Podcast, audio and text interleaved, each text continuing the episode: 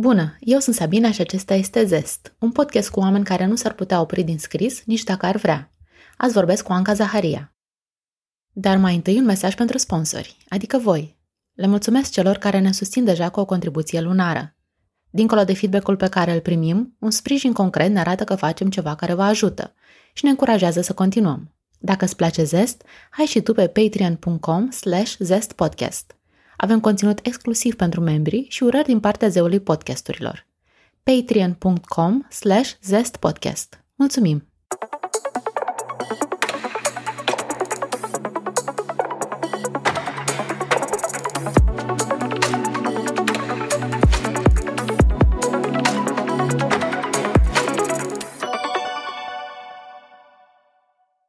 Anca Zaharia spune că a purtat cam toate pălăriile legate de scris. Scrie și citește de mică, a studiat litere, a lucrat ca librar și traducător, printre altele, a publicat mai multe volume de proză și poezie și nu se teme să se reinventeze, când simte că o meserie nu îi se mai potrivește. Anul acesta a publicat Eu n-am trăit războiul, la Casa de Pariuri Literare. O carte care a luat naștere în pandemie, ca manual propriu de utilizare. Pentru că Anca scrie și citește de când se știe, m-am întrebat dacă a simțit vreodată că s-a săturat de scris. Mm, cred că tocmai trec printr-un moment de genul ăsta, um, dar uh, mi-am dat seama că oricum cam asta zic după ce iese câte o carte, că gata, mi-am epuizat cuvintele, ideile, nu o să mai scriu nimic, dar în ultimii ani am lăsat așa o portiță acolo să nu mai par eu psihopată tuturor celor care le zic că nu o să mai fac asta. Uh, le zic că nu o să mai fac asta momentan, când o fi să fie din nou momentul, când se mai întâmplă ceva și dramatic în viața mea și am inspirație, atunci uh, cel mai probabil e că nu o să rezist, o să scriu, dar în orice caz nu mi-am propus niciodată să scriu, nu am vrut niciodată să bifez faptul că, uite, astăzi am scris o pagină sau 10 sau anul ăsta am publicat o carte și la anul mai am nu știu ce în plan. Niciodată n-am funcționat așa ce ai zis mi-a amintit de sentimentul pe care l-am avut și cred că l are multă lume când ești într-o relație și ai impresia că nu o să mai poată niciodată nimic. Da, și cam așa e și eu cred că am făcut de câteva ori uh, comparația asta, uh, mai ales când ziceam ferm că nu niciodată și oamenii îmi spuneau da, dar știu să schimbi părerea. Știu, dar acum am nevoie să empatizez cu mine cât uh, sunt în stadiul ăsta prost, at my lowest așa, cât uh, plâng și zic că nu mai există viață după, scris om, orice ar fi, pentru că așa o să te cred mai mult și pe tine, prietena mic, când o să te bucuri alături de mine că uite mai că s-a putut. Spunem despre ultima carte publicată, dacă tot uh, ai spus că te-a făcut să te gândești că nu mai scris sau să intri în perioada asta de nescris. E vorba de Eu n-am trăit războiul. Da, a apărut uh, anul ăsta, deci de doar câteva luni. La fel ca toate celelalte, n-am fost în plan. Uh, la fel ca la celelalte, am scris-o, am trimis-o la o editură și am zis, hai să vedem. Că mereu am fost deschisă la a primi răspunsuri de orice fel, negativ, pozitiv, uh, critică, laude, orice.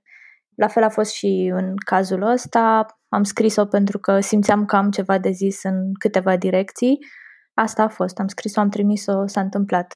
Acum nu știu dacă aș mai uh, insista să o public, știi cum, cred că e uh, caracteristic fiecarei uh, cărți, cel puțin în cazul meu, la câteva luni după publicare, ajung să mă gândesc că, mai da, era chiar necesar, adică dacă n-aș fi publicat cartea asta, planeta ar fi dus-o cam tot la fel în clipa de față, poate nu era nevoie, dar trece repede. Ai spus că aveai ceva de spus în câteva direcții. Ce crezi că aveai de spus sau ce ai vrut să transmiți în momentul în care ai scris-o? Cartea a început să se contureze odată cu pandemia, evident, când a fost toată lumea, aproape toată lumea mai inspirată. Știu că Mihail Vakulovski a zis că el n-a putut să scrie când toată lumea a scris în pandemie, dar da, în rest pare că toată lumea a scris. A pornit de la, bineînțeles, statul în casă și toate anxietățile unui om deja anxios de acolo, tocmai pentru că stând în casă și vorbind mai mult cu părinți, familie, având timp să mă gândesc mai mult la copilărie, la poveștile copilăriei și făcând o analogie cumva cu ce trăiam eu atunci pe plan personal, mi-am dat seama că, uite, există niște paralele care se pot face, sunt niște comparații, sunt niște imagini acolo ce știu eu să fac cu ele. Atunci mă gândeam să mă apuc de pictat, dar am zis că e un pic târziu la 30 de ani să faci asta. Așa că, da, pur și simplu m-am apucat de scris și am zis ce cred că am avut de zis sau ce aș fi avut de zis unui psiholog mai degrabă, pentru că pentru mine cartea aia e un fel de manual de funcționare al meu pentru mine. Um, cum au fost și celelalte dinainte, de fapt. Fiecare e rezultatul unui proces prin care am înțeles mai multe despre mine sau cei foarte apropiați. Începusem cu faptul că ai spus că ai, uh, că ai scris de mică și ai mai povestit lucrurile astea. Vreau să te întreb uh, să să spui și ascultătorilor Zest, cum ai descoperit că îți place să scrii? Cred că descoperirea a venit, cum am mai zis, foarte devreme. Um, nu știu care a fost punctul în care mi-am dat seama că, ok, asta vreau să fac și îmi place, că de la a vedea că poți să faci ceva până la a accepta și că îți place și că chiar e interesant și că mai ai lucruri de descoperit, e un pic de drum. Dar cred că am mai zis și asta, m-am apucat de citit și de scris pentru că, nu, acum 30 de ani într-un, aproape 30, într-un sat din Moldova, fără internet, fără prieteni, copii de vârste apropiate, nu prea aveai ce să faci și ca noi toți aveam nevoie de o modalitate de evadare. Și pentru mine asta au reprezentat um, cărțile. Abia mai târziu, poate la 15 ani sau cam pe acolo, mi-am dat seama că îmi și place lucrul ăsta și că îmi lipsește dacă nu îl fac, pentru că am, nu, că mai era vârsta la marilor schimbări, cel puțin pentru mine, și mm, cu mutări la internat, pentru că făceam liceul la distanță de casă, pentru că era un peisaj destul de nou cu totul. Au fost niște zile și la un moment dat săptămâni când am fost bolnavă și n-am avut cărți la îndemână și n-am putut să citesc și a fost groaznic și m-am simțit mai rău decât mă simțeam de la boală în sine. Și atunci mi-am dat seama că e ceva extrem de important pentru mine și că, la fel cum am ajuns să zic în ultimii ani, e ceva fără de care chiar nu pot trăi. Adică dacă nu citesc înainte de culcare, um, fie că, nu știu, sunt la o petrecere și toată lumea bea și la un moment dat zicem ok, hai să dormim, uh, am nevoie să citesc niște rânduri, niște pagini ca să știu că mi se încheie ziua și că m-am apropiat și de dimensiunea aia vieții mele, altfel nu reușesc să funcționez și da, mă comport așa ca un om privat de ceva dependență din motivul ăsta și reușești să citești foarte mult. Știu că citești câteva, că sau, nu știu, vreo 10 cărți pe lună, parcă spuneai că citești. Cam așa, da. Uh, cum uh, selectezi cărțile pe care le citești? Că sunt atât de multe. Ah, da, uh, tot mai, mai greu în ultima vreme. Am ajuns de câteva luni la punctul în care nu mai prea pot, mai reușesc, dar foarte puțin. Uh, nu prea mai pot să citesc uh, ficțiune și atunci uh, mi-au rămas doar uh, poezia și non-ficțiunea. Um, non-ficțiunea pe care efectiv nu o suportam până în urmă cu câțiva ani, nu, nu-i vedeam rostul, eram foarte pornită. Eu de-a lungul vieții am avut de multe ori convingeri uh, extreme în câteva direcții și e extraordinar momentul în care îți dai seama că uite câte lucruri se întâmplă în afara bulei mele și nu e chiar așa cum credeam și wow, poate pot să-mi schimb părerea. Așa că mm, le aleg în funcție de ce mi se pare interesant și relevant pentru mine pe moment. Nu mai citesc um, pentru a face recenzii, cum făceam în urmă cu 5-7 ani poate, când uh, era un fel de misiune, așa chiar dacă nu mă plătea nimeni nici atunci, să scriu despre o carte sau alta, să fiu în ton cu noutățile, nu mai e cazul um, și mai ales în ultimele luni de când am ajuns la non-ficțiune, um, merg așa dintr-o recomandare în alta, pentru că în câte o carte e câte o referință la nu știu cine și îmi dau seama că, wow, aș vrea să citesc și despre viața copacilor și ce interesant e punctul ăsta de vedere. Și așa că nu prea mai las oamenii să-mi recomande cărți, ci las cărțile să mi le recomande pe următoarele. Ce subiecte, că și non-ficțiunea se, e foarte foarte largă, sunt foarte multe subiecte abordate. Ție ce-ți place să citești? Cum sunt relativ nouă în domeniu, citesc cam tot ce găsesc prin, uh, prin librării, pentru că nici nu aveam în casă non-ficțiune decât foarte puține volume. Um, așa că de la, nu știu, chestii de jurnalism, că ăla mă interesează momentan, până la, uh, cred că preponderent e ce ține de natură și ecologie și medium. Nu, nu mi-am format neapărat o predispoziție pentru ceva anume. Chiar citesc ce îmi pică mână și, cum ziceam, ce mi se pare interesant din ce îmi recomandă celelalte cărți. De ce te interesează jurnalismul acum? Pentru că e cum se numește, cred că sindromul impostorului ăla, nu? Care ne, Ăla ne e, da. pe toți, de fapt.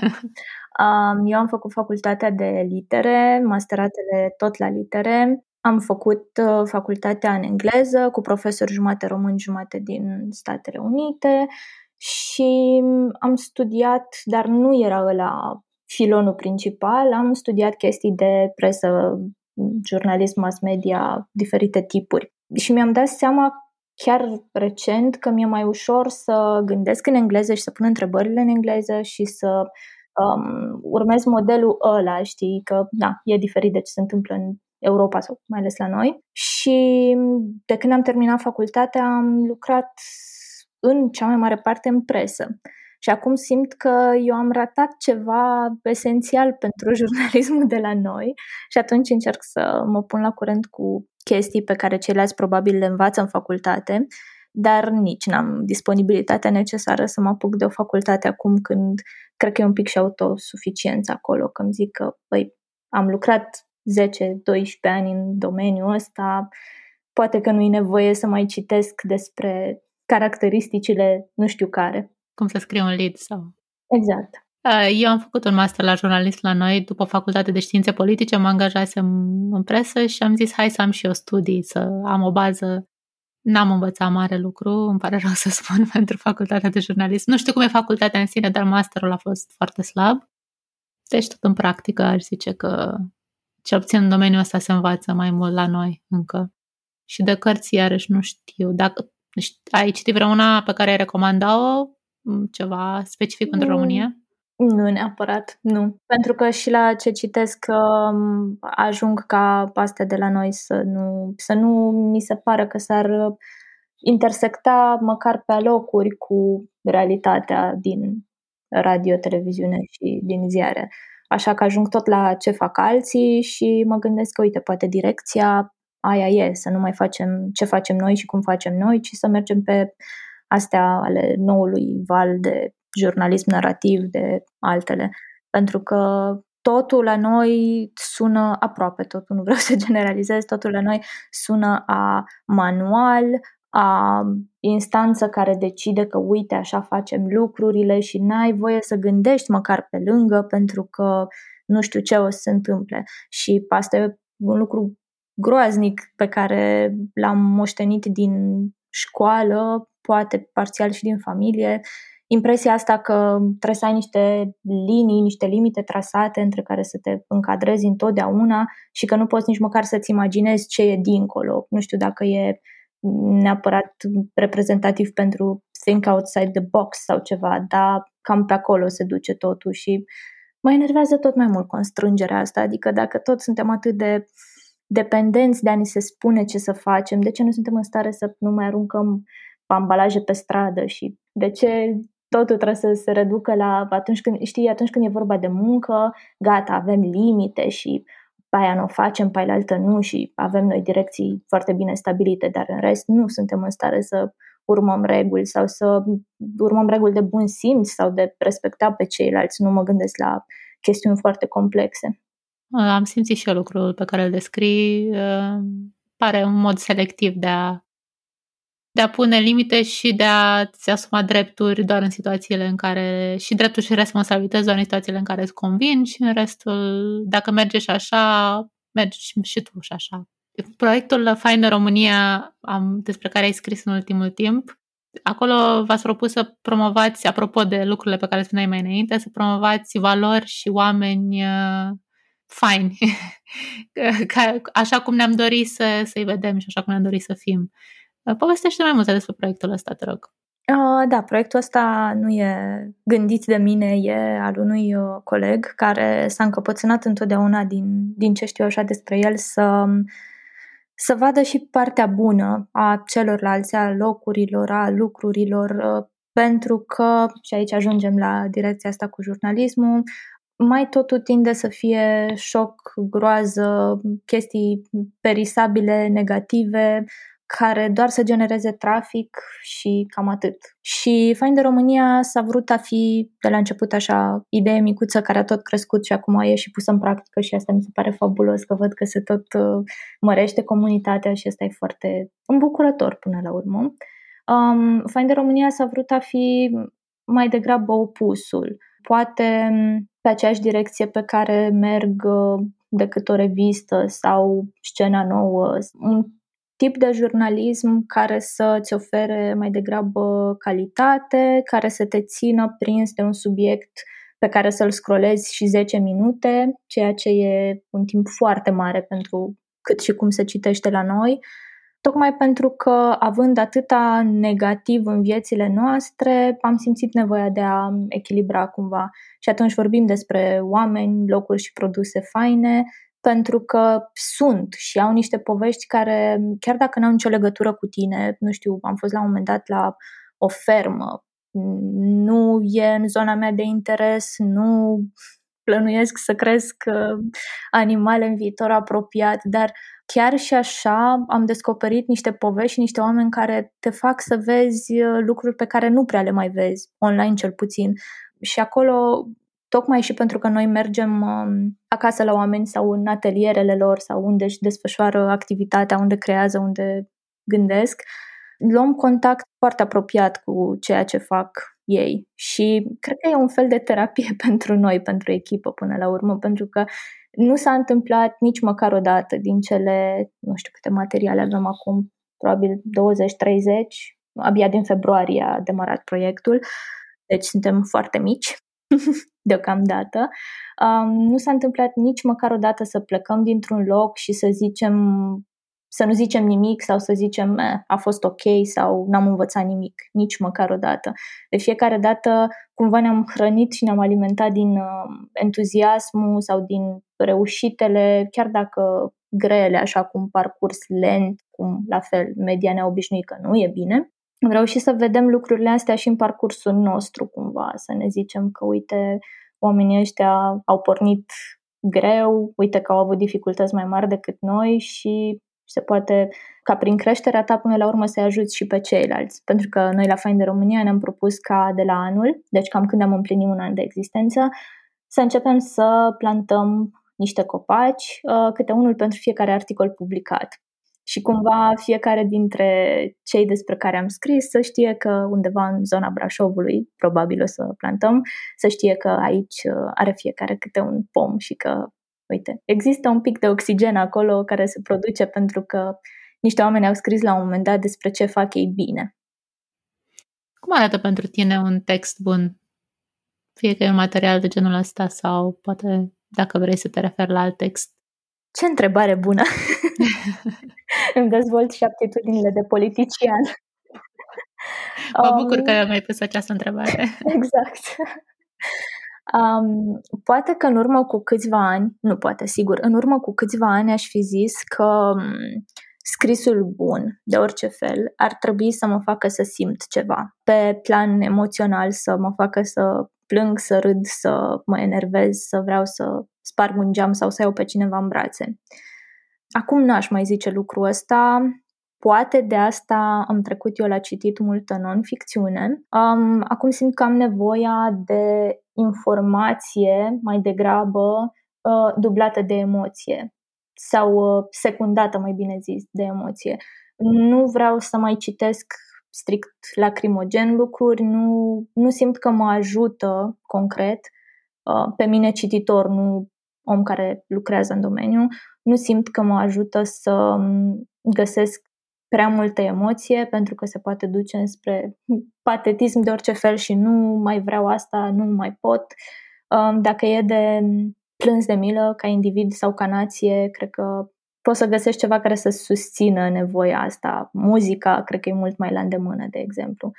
atunci când vorbim de un text, fie el uh, literatură, fie jurnalism, fie chiar și o știre la televizor, așa, la un uh, jurnal de știri la oră importantă, um, mi se pare mult mai relevant pentru mine, consumatorul de rând, să am parte de informație și abia apoi de emoție sau de o direcție a emoției care să mă ajute pe mine să procesez ceea ce tocmai mi s-a livrat. Poate, dar nu mi se pare obligatoriu. Uh, mi se pare mult mai important acum, sunt convinsă că peste câțiva ani o să-mi schimb uh, punctul de vedere, să am parte de informații pentru ca apoi să decid eu ce fac cu ele, să mi le interpretez cum mă ajută experiența mea de viață de până acum.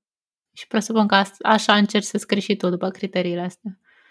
Da, acum uh, e foarte ciudat să zic dacă nu cumva prefer asta pentru că așa scriu eu și dacă nu încerc să-mi validez mie scrisul tocmai prin faptul că zic că uite, e bine așa pentru că așa fac eu.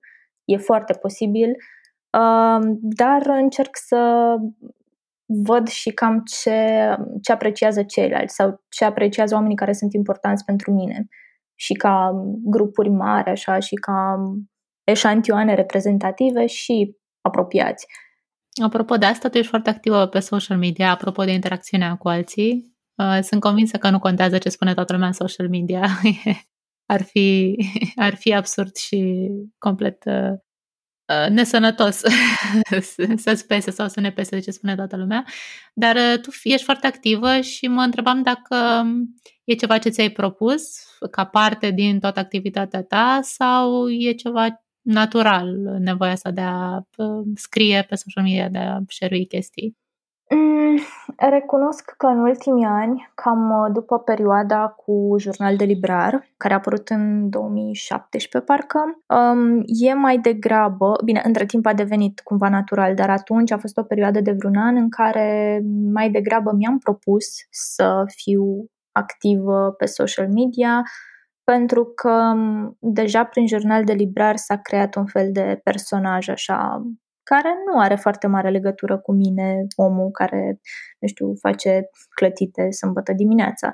Dar uh, pentru surprinzător de mulți, pentru așteptările mele, pentru surprinzător de mulți oameni, personajul ăla e relevant uh, pentru că pe social media chiar par uh, omul extrem de dezvolt, uh, un fel de, și asta mi-au zis multe persoane, până la nivelul la care a devenit incomod, un fel de uh, Bukowski care bea și, mă rog, uh, are anumite preocupări care ar intimida pe alții, ceea ce, până la un punct, uh, chiar ajută la self-esteem, așa, pentru că sunt, uh, cred că, definiția introvertului și uh, nu sunt fana socializării, nu până la un punct, până în, la fel în urmă cu câțiva ani, până să mă oblige lansările și munca să interacționez cu diversi oameni, nu mă vedeam ieșind din cochilie vreodată.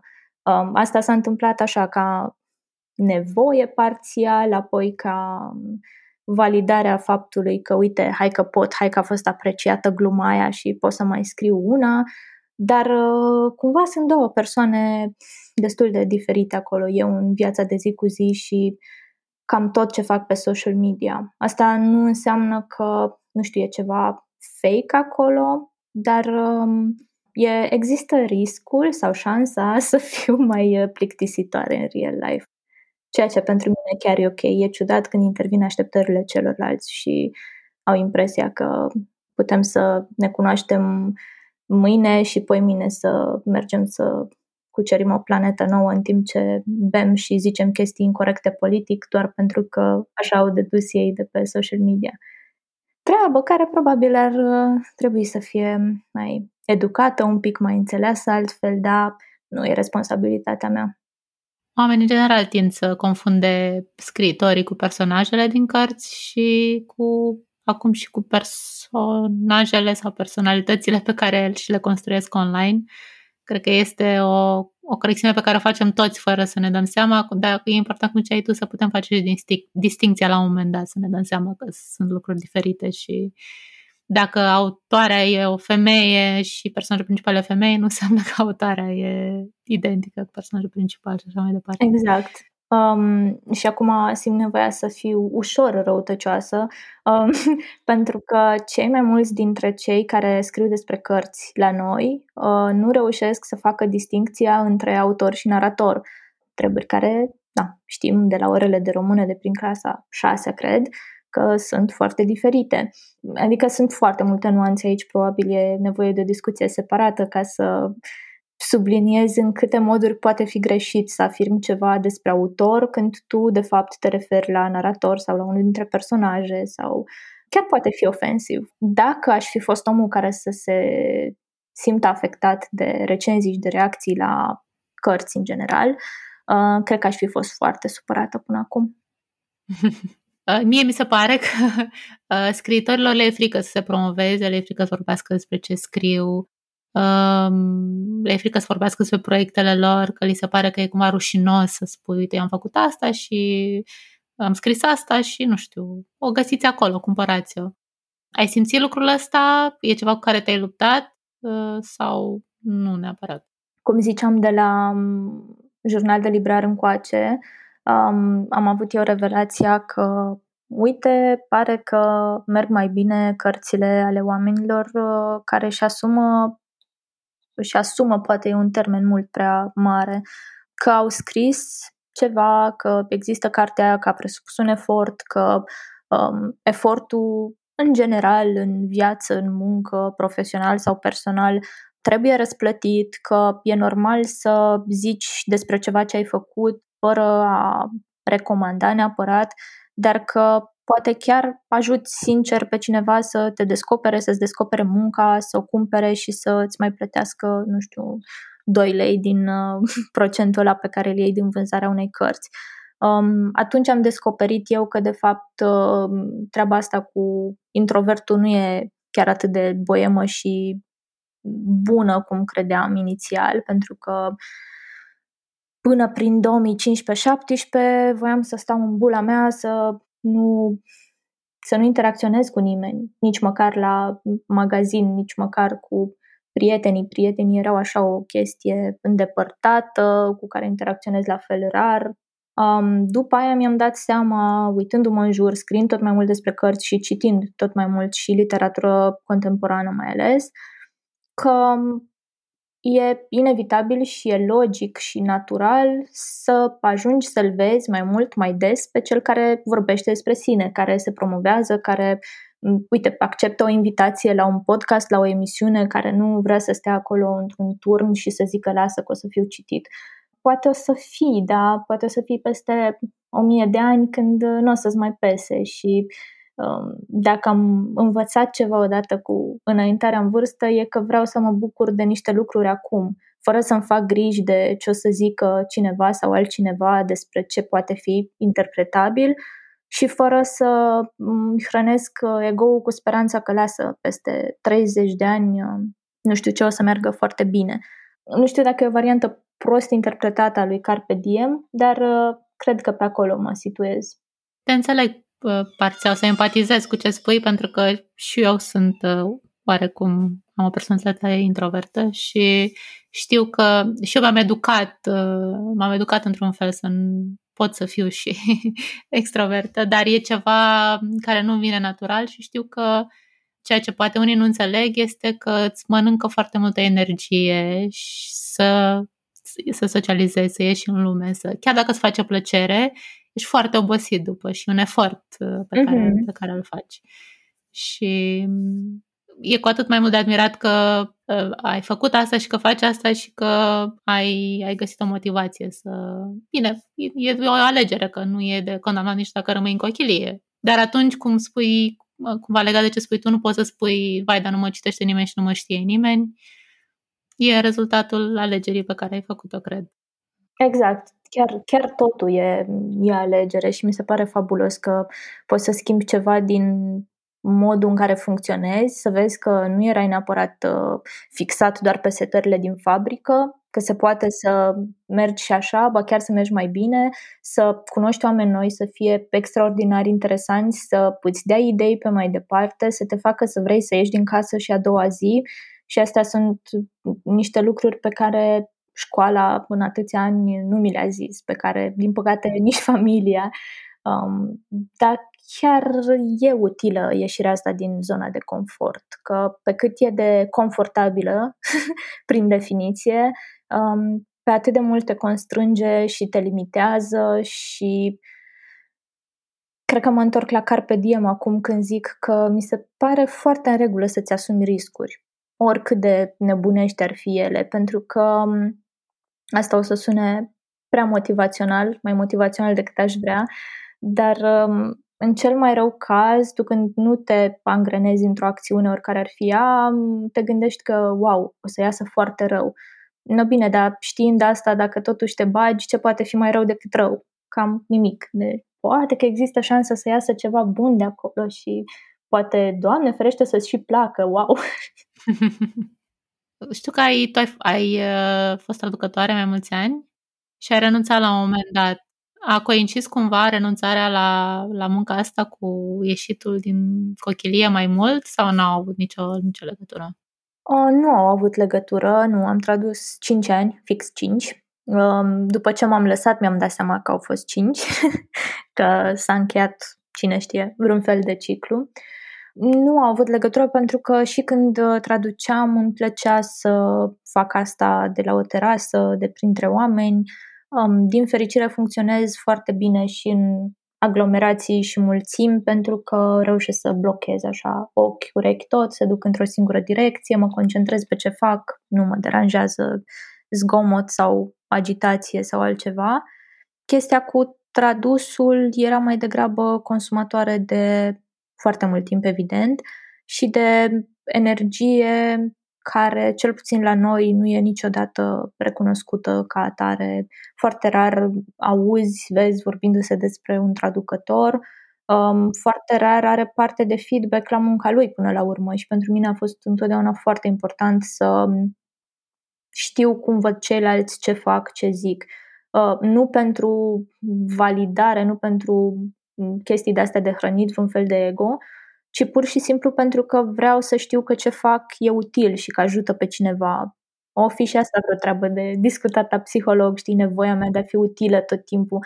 Dar m-ar întrista foarte mult și m-a întristat să îmi dau seama că traduc și că mă implic foarte mult și că eu nu știu, în afară de feedback-ul răzleț de la câțiva cititori, eu nu știu ce am făcut acolo, efectiv. Pot ști timpul investit și cum mi s-a părut mie și uh, pare că rezultatul final e bun sau e prost sau nici nu contează. E o chestiune profund subiectivă și eu aveam nevoie de ceva mai multă obiectivitate de la editură, de la altcineva în măsură să evalueze o muncă și să poată să mă ajute eventual să devin mai bună la treaba respectivă, că la fel vreau și să fiu utilă, dar și să fiu tot mai utilă nu să stagnez, că asta m-ar întrista.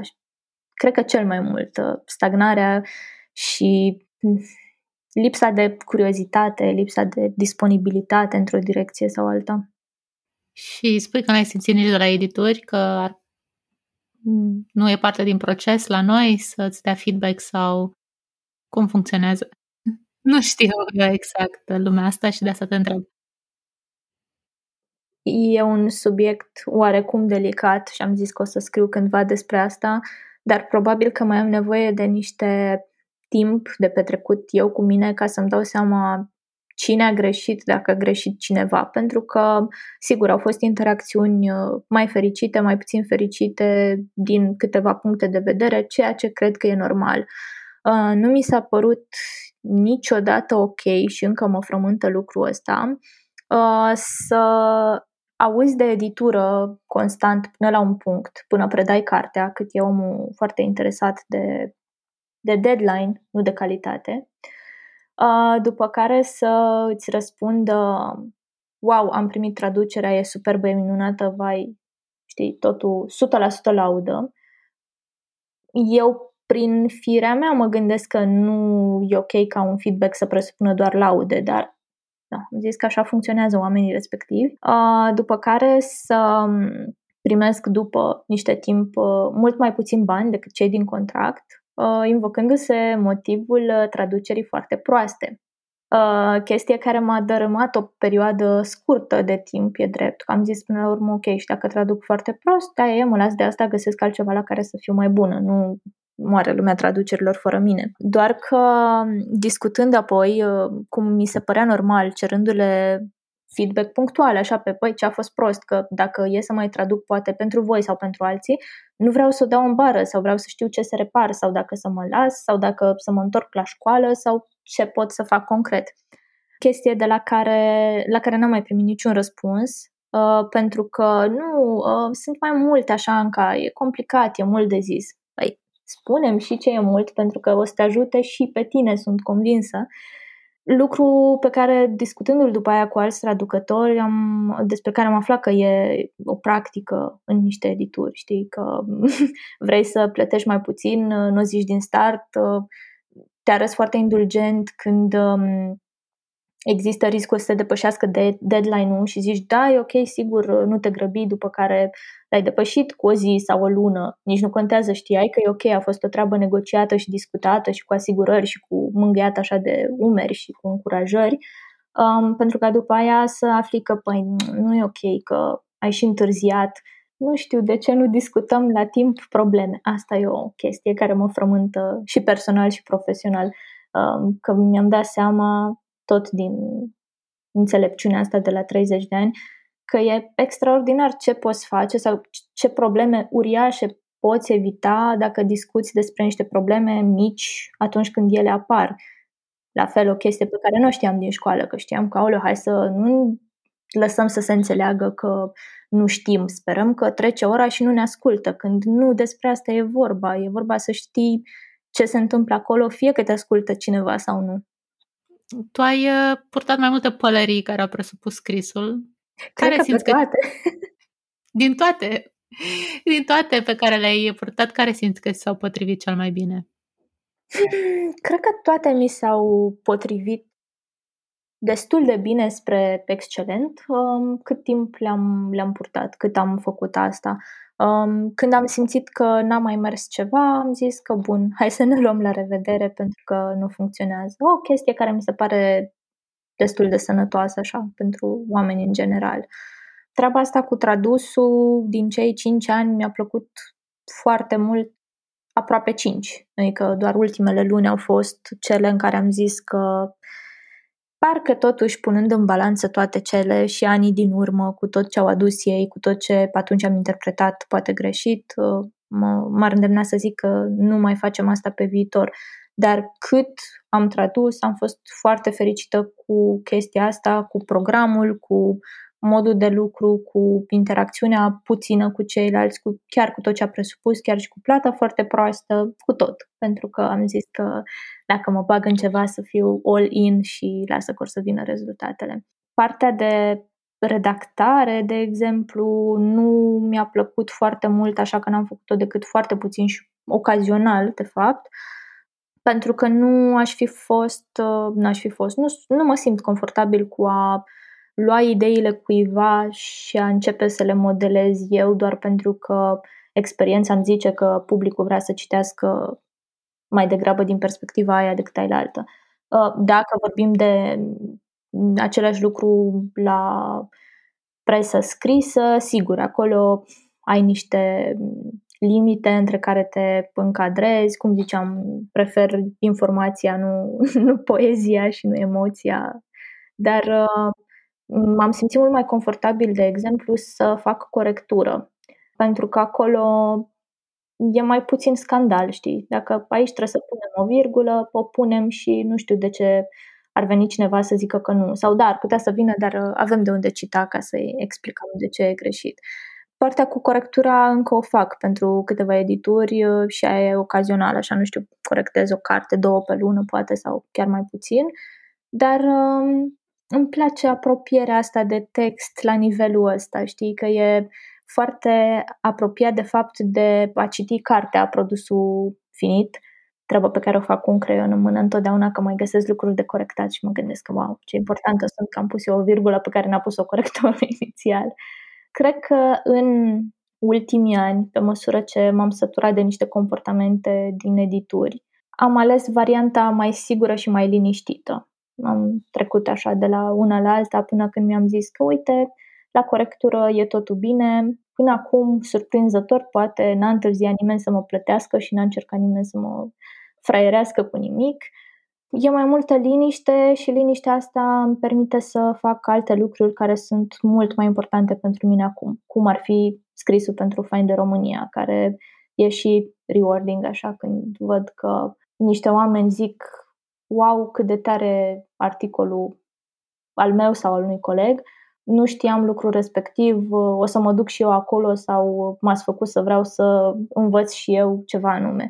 Generez până la urmă un rezultat pe care, să fim sinceri, din simpla lectură nu prea poți să ai pretenția că îl generezi în ceilalți. Nu, o, orice tip de carte ar fi, nu văd cărțile totuși ca pe un impuls pentru ceva acțiune. Sunt mai degrabă niște chestii cu care ne petrecem timpul, în care ne găsim validări pentru opinii sau cu care găsim motivația necesară să nu fim de acord sub nicio formă. E mai degrabă cartea un, o parte din combustibilul pentru urât sau iubit, o idee, un om, whatever. Da, interesantă perspectivă. Mă gândeam acum că anumite cărți de non-ficțiune ar putea să te ducă spre acțiune dacă vrei să înveți să faci ceva sau dacă te conving de o idee sau dacă îți deschid ochii legat de ceva, ar putea să te conducă. Dar la fel și aici ar trebui să, să ai disponibilitatea aia, știi, să, să vrei să înveți, să ai deschiderea de a învăța, de a ți asuma un punct de vedere pe care să-l duci după aia mai departe într-un fel sau altul. Și la noi, masa de cititori, aia extrem de mică, așa cum e ea, nu știu, cred că vorbim doar de cititori de plăcere. Foarte, foarte puțin citesc pentru a se educa, pentru a afla concret lucruri noi care poate să ajute după aia în vreo sfera existenței de zi cu zi. Ai recomanda anumite resurse sau metode care te-au ajutat pe tine să înveți să scrii sau să scrii mai bine sau să evoluezi din punctul de vedere? Mm, îmi vine în minte facultatea de litere, care pentru mine a fost foarte utilă. Um, atât ca să știu ce vreau și ce pot să fac și că și în același timp și ca să știu ce nu vreau, ce nu pot, ce e foarte departe de mine din niște puncte de vedere. Acum nu știu dacă de fapt, ba da, m-am întâlnit în ultima vreme cu câteva dintre fostele colege și am fost de acord toate cu faptul că uite, atunci nu părea mare lucru sau părea o pierdere de timp sau era plictisitor să mergi la cursul nu știu care de la șapte dimineața care continua aceeași teorie de data trecută despre chestie de care nu ne-a păsat atât de mult. Dar abia de curând ne-am dat seama că putem găsi o aplicabilitate a informațiilor respective și în nu știu dacă viața de zi cu zi, chiar dacă și acolo, dar în muncile pe care le facem și care se leagă oricum de scris, citit. Aș recomanda facultatea de litere așa în general oamenilor, pentru că chiar dacă interesele poate sunt altele, că de citit cred că ar trebui să citim cu toții, indiferent de ce am alege, dar aș recomanda-o pentru că reușește să-și dea niște direcții pe care poate nu le-ai luat în calcul până atunci. Um, mă gândeam ieri, discutam cu cineva despre asta, că există în continuare multe cursuri cu care nu am fost de acord. Uh, există profesori cu care nu am fost de acord pentru că nu îmi plăcea metoda de predare, pur și simplu pentru că nu se pupa cu teoriile mele despre cum să predai creative writing, pentru că Asta am făcut la master, de exemplu. Și chiar și lucrurile astea au avut sens ceva mai târziu. Și tot ieri ziceam că e clișeic, dar uh, știi când ești copil, auzi de la mama ta probabil când te ceartă că zice lasă că o să înțelegi tu lucrul ăsta când o să ai copii. Și atunci e absurd cum adică e nevoie să ajung eu în locul tău ca să te înțeleg, dar uite că ajungi în locul profesorului respectiv sau uh, într-o situație, într-un context care ți-e cunoscut și abia atunci înțelegi ce l-a făcut pe omul ăla să ia niște decizii, nu neapărat uh, că vor fi fost corecte sau nu, dar e o mare E un mare drum de la teorie până la practică și până la a înțelege pe fiecare cum se leagă unul de altul. Până la urmă, cred că e vorba tot de disponibilitatea aia de care ziceam mai devreme, știi, de a vedea ce știi să faci la un moment dat, ce ai învățat, ce ți-a rămas și ce nu um, și a vedea ce poți să faci cu lucrurile alea, pentru că și eu dacă m-aș fi încăpățânat să devin profă de engleză, cum am crezut foarte scurt timp că vreau, pentru că era varianta pe care ne propuneau cam toți profesorii, că ești fată, faci litere, ai făcut și modulul psihopedagogic, wow, câte chestii știi, singura ta variantă e aia. Um, chiar auzeam povești de la colegi, colege mai mari care pentru care se sfârșea lumea când uh, aflau că n-au luat titularizarea. Ok, deci era singura variantă aia de a mă face profă, ce naiba o să fac în continuare? La mine, din fericire, cu toate fricile și panicile mele, um, de multe ori, la fiecare câțiva ani am ajuns în punctul în care să-mi zic, uite, nu mai merge chestia asta, ce știu să fac și ce aș putea face cu ce știu. Chit că, nu știu, mă ajută în jurnalism, ceva învățat la litere, chit că nu știu, sunt alte lucruri pe care ar trebui să le mai învăț pe parcurs sau ceva ce ar trebui reluat și aprofundat. Dar uh, dacă m-aș fi limitat la propunerile facultății de litere de atunci, când nu cred că era nimeni interesat să-ți dea neapărat o direcție, ci doar să livreze informații conform unui plan, uh, cred că aș fi fost și eu foarte dezamăgită de facultate, dar așa mă felicit cumva pentru faptul că am reușit și încă reușesc să mă întreb, să stau și să mă întreb, ok, acum ce facem? Și să-mi dau voie să mă arunc și poate un pic mai departe decât uh, studiile pe care le-am făcut sau decât mi-ar zice mama, școala, biserica, oricine.